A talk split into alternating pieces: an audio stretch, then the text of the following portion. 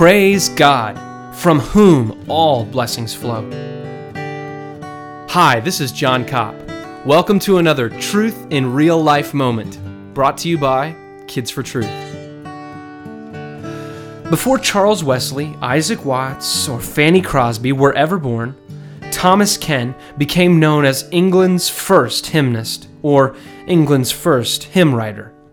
His birthday is unknown. He was born in 1637. But his hymn, Praise God from whom all blessings flow, also called the Doxology, is one of the world's best known hymns. Churches throughout America and England sing the Doxology every Sunday. Ken was born in England. After his parents died, he was raised by his married half sister. From a young age, Thomas enjoyed both poetry and music. When he entered college, he joined music groups and was given solos in important choirs.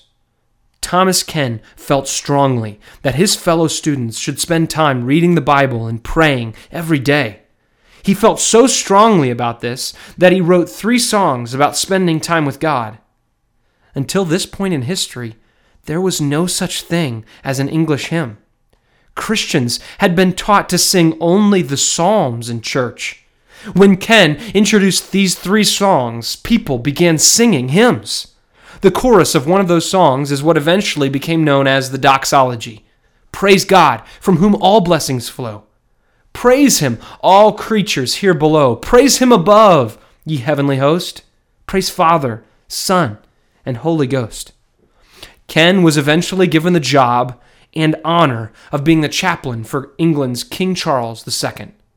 He tried to point people to God with his life and spent time daily in devotions. He died on March 11, 1711. In your mind, what does it mean to praise God? Do you praise God daily? Do you have a favorite hymn? Why do you think it is that your favorite hymn ministers to your heart? Psalm 146 2 While I live, I will praise the Lord. I will sing praises to my God while I have my being. Thanks for listening. We at Kids for Truth believe that truth can change your life today. For more great resources, visit us online at kidsfortruth.com. That's kids, the number four, truth.com.